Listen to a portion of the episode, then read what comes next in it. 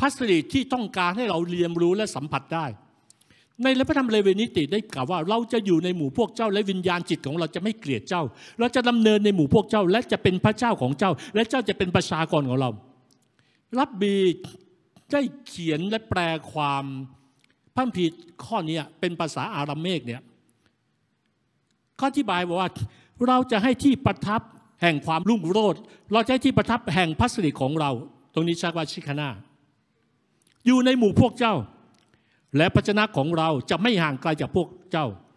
เราจะสถาปนาพัสดุของการปรากฏของเราท่ามกลางพวกเจ้า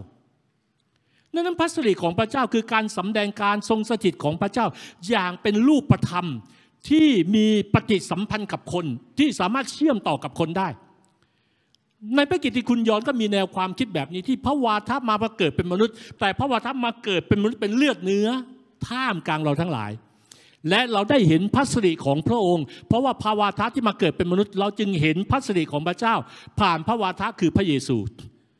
ดังนั้นชาวยิวในสมัยโบราณนั้นคำว่าพัสดุนั้นของพระเจ้าไม่ใช่สิ่งที่เป็นนามธรรมนะ ไม่ใช่เป็นสิ่งที่ไม่มีตัวตนนะ แต่เป็นรูปลักษณ์หรือบางสิ่งบางอย่างที่รับรู้และจับต้องได้บนโลกนี้จริง ๆ